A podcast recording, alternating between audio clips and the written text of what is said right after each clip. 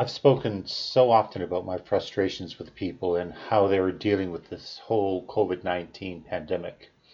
And I really thought I'd be able to end the year without having to deal with this issue in this format again. But alas, I was wrong. The government thought they could squeak by saying that they were going to rely on people to do the right thing after the first major lockdown that paralyzed the country was lifted, and hope that they do the physical distancing, hand sanitation, and wearing of masks. What were they thinking? Did they really think that they could put the genie back in the bottle and people were just going to abide by suggested regulations? There were a great many people who tried to do the right thing over the past few months, but it seems that was all for naught. As soon as the restrictions were lifted, people decided that they had had enough and were going to go on with their lives, despite all the hardships so many people had faced initially.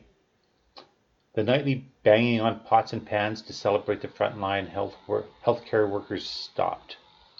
The drive-by celebrations that the police, fire departments, and EMS would do for folks in long-term care facilities stopped. Reporting on the horror of seeing freezer trucks parked in the loading bays of major hospitals filled with corpses because there was no more room in the morgues stopped. The overwhelming sense of humanity towards others who were sick, dying, or going hungry because of the loss of work and paychecks seemed to slowly drift to the back of everyone's minds. And seeing the seniors weeping at windows because they were so close to their family on the other side of the glass but couldn't touch them or speak to them, broke our hearts in March, April, and May. Where is that compassion now? The anti-maskers, anti-vaxxers, and anti-science mentality has taken over, and the government stood by and let the crowds get larger and larger. The COVID numbers that were seemingly under control at the end of October slowly started to increase because of the increased crowds over Canadian Thanksgiving and then Halloween. In November, when the numbers started to really take off is when the government should have intervened and put the harshest restrictions back into effect. American Thanksgiving happened, and the numbers are now at a point where records are being broke every day. On December the 10th, there were 221,276 new cases of COVID identified. 106,000 people were hospitalized, which is creating a whole new havoc and horror for the emergency wards and ICUs all over again. And sadly, 3,124 people died in just one day. Think back when the Boeing 737 MAX 8 crashed. That had made a total of 2 planes that fell from the sky, killing a total of 346 passengers. And with that, the entire fleet was grounded, which almost devastated the entire airline industry and stranded millions of passengers worldwide. We're now losing the equivalent of 19 Boeing 737 MAX 8 aircrafts full of people every day. Imagine having 1 or 2 aircraft at full capacity dropping out of the sky every day. Imagine 10 aircraft at full capacity dropping out of the sky every day. And imagine 19 aircraft at full capacity dropping out of the sky across the country every day. Would that get your attention that something needed to be done? And yet it's taken to this point for the government to just now decide that it should do something to curb the rise in numbers of cases and deaths. Really? And even after all that, we still have protests with people thinking their rights are more important than other people's rights who sincerely want this pandemic under control. These people, in my opinion, do not have the full commitment to their cause when they say they don't believe in the science of keeping your distance and wearing a mask. If they don't believe in that simple science, why do they still take an aspirin when they get a headache, or insulin for their diabetes, or use toothpaste each morning? After all, science says if you brush every day with toothpaste, you get less cavities. They're picking and choosing what they believe in to push back at the man for imposing restrictions on them that the government wouldn't have had to impose if they had just followed what needed to be done in the first place. It's just that simple. And sadly, so are those people who cannot see this logic. So with just a few weeks before Christmas, we're now again facing closures of businesses. People are working from home again. No more sports or hair appointments, and more importantly, no more visiting our loved ones in long-term care facilities. And honestly, I could take the other restrictions more easily because I know that they'll help reduce the spread of the virus. But what I find very difficult to embrace is once again locking the seniors away without contact of any of their families because other families didn't want to follow the rules.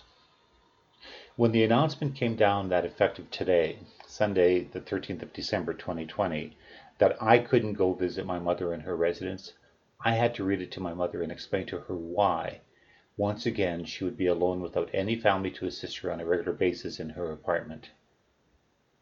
And watching her face change when the realization was made that there would be no Christmas with family was absolutely heartbreaking.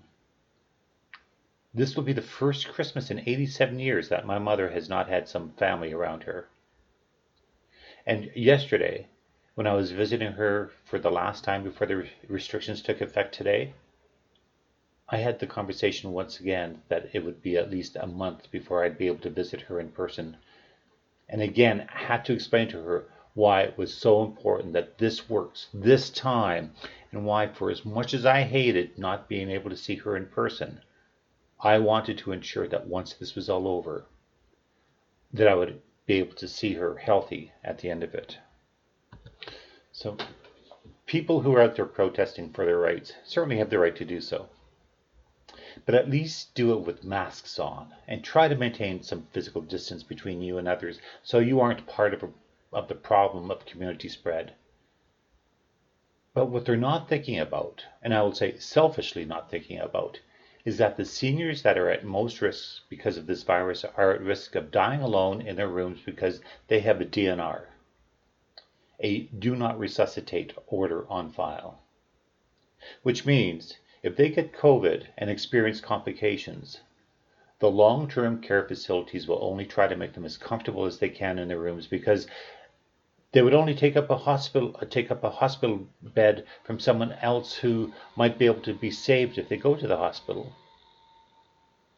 The elderly who have a DNR will not be put on a ventilator to help save them if they went to the hospital. So the only alternative a long-term care facility has is to make the senior as comfortable as they can in their own room, where they will slowly and painfully die from complications or by suffocation because they can't breathe, alone in their room, without family by their side to help them transition into death. The lack of empathy that protesters, anti-establishment groups, and just people who aren't thinking of anyone other than themselves in this whole process have now succeeded in ensuring that for a great many people who live in long-term care facilities will now experience their last Christmas on earth, alone, sad, heartbroken, and confused why their family is not there with them. And I'm not saying that they will all necessarily die from COVID. Some might, but these people are in their 80s and 90s and might just die from other causes. But the result is still the same. Some will die alone, without family, and that is the biggest and saddest outcome of this new lockdown. In this season of loving, caring for others, and making new family memories, look around the table this Christmas and New Year's season and think about who's not at the table with you and why. Think about what you had in your power to do to make this picture different than it is. And then I hope you as a collective will resolve to change what you have done in the past to help curb this virus so in January, not only will there be a vaccine to help protect your seniors, but there will indeed be a senior to protect. As the author Ken Perrault wrote, "No one cares until someone cares. Be that one."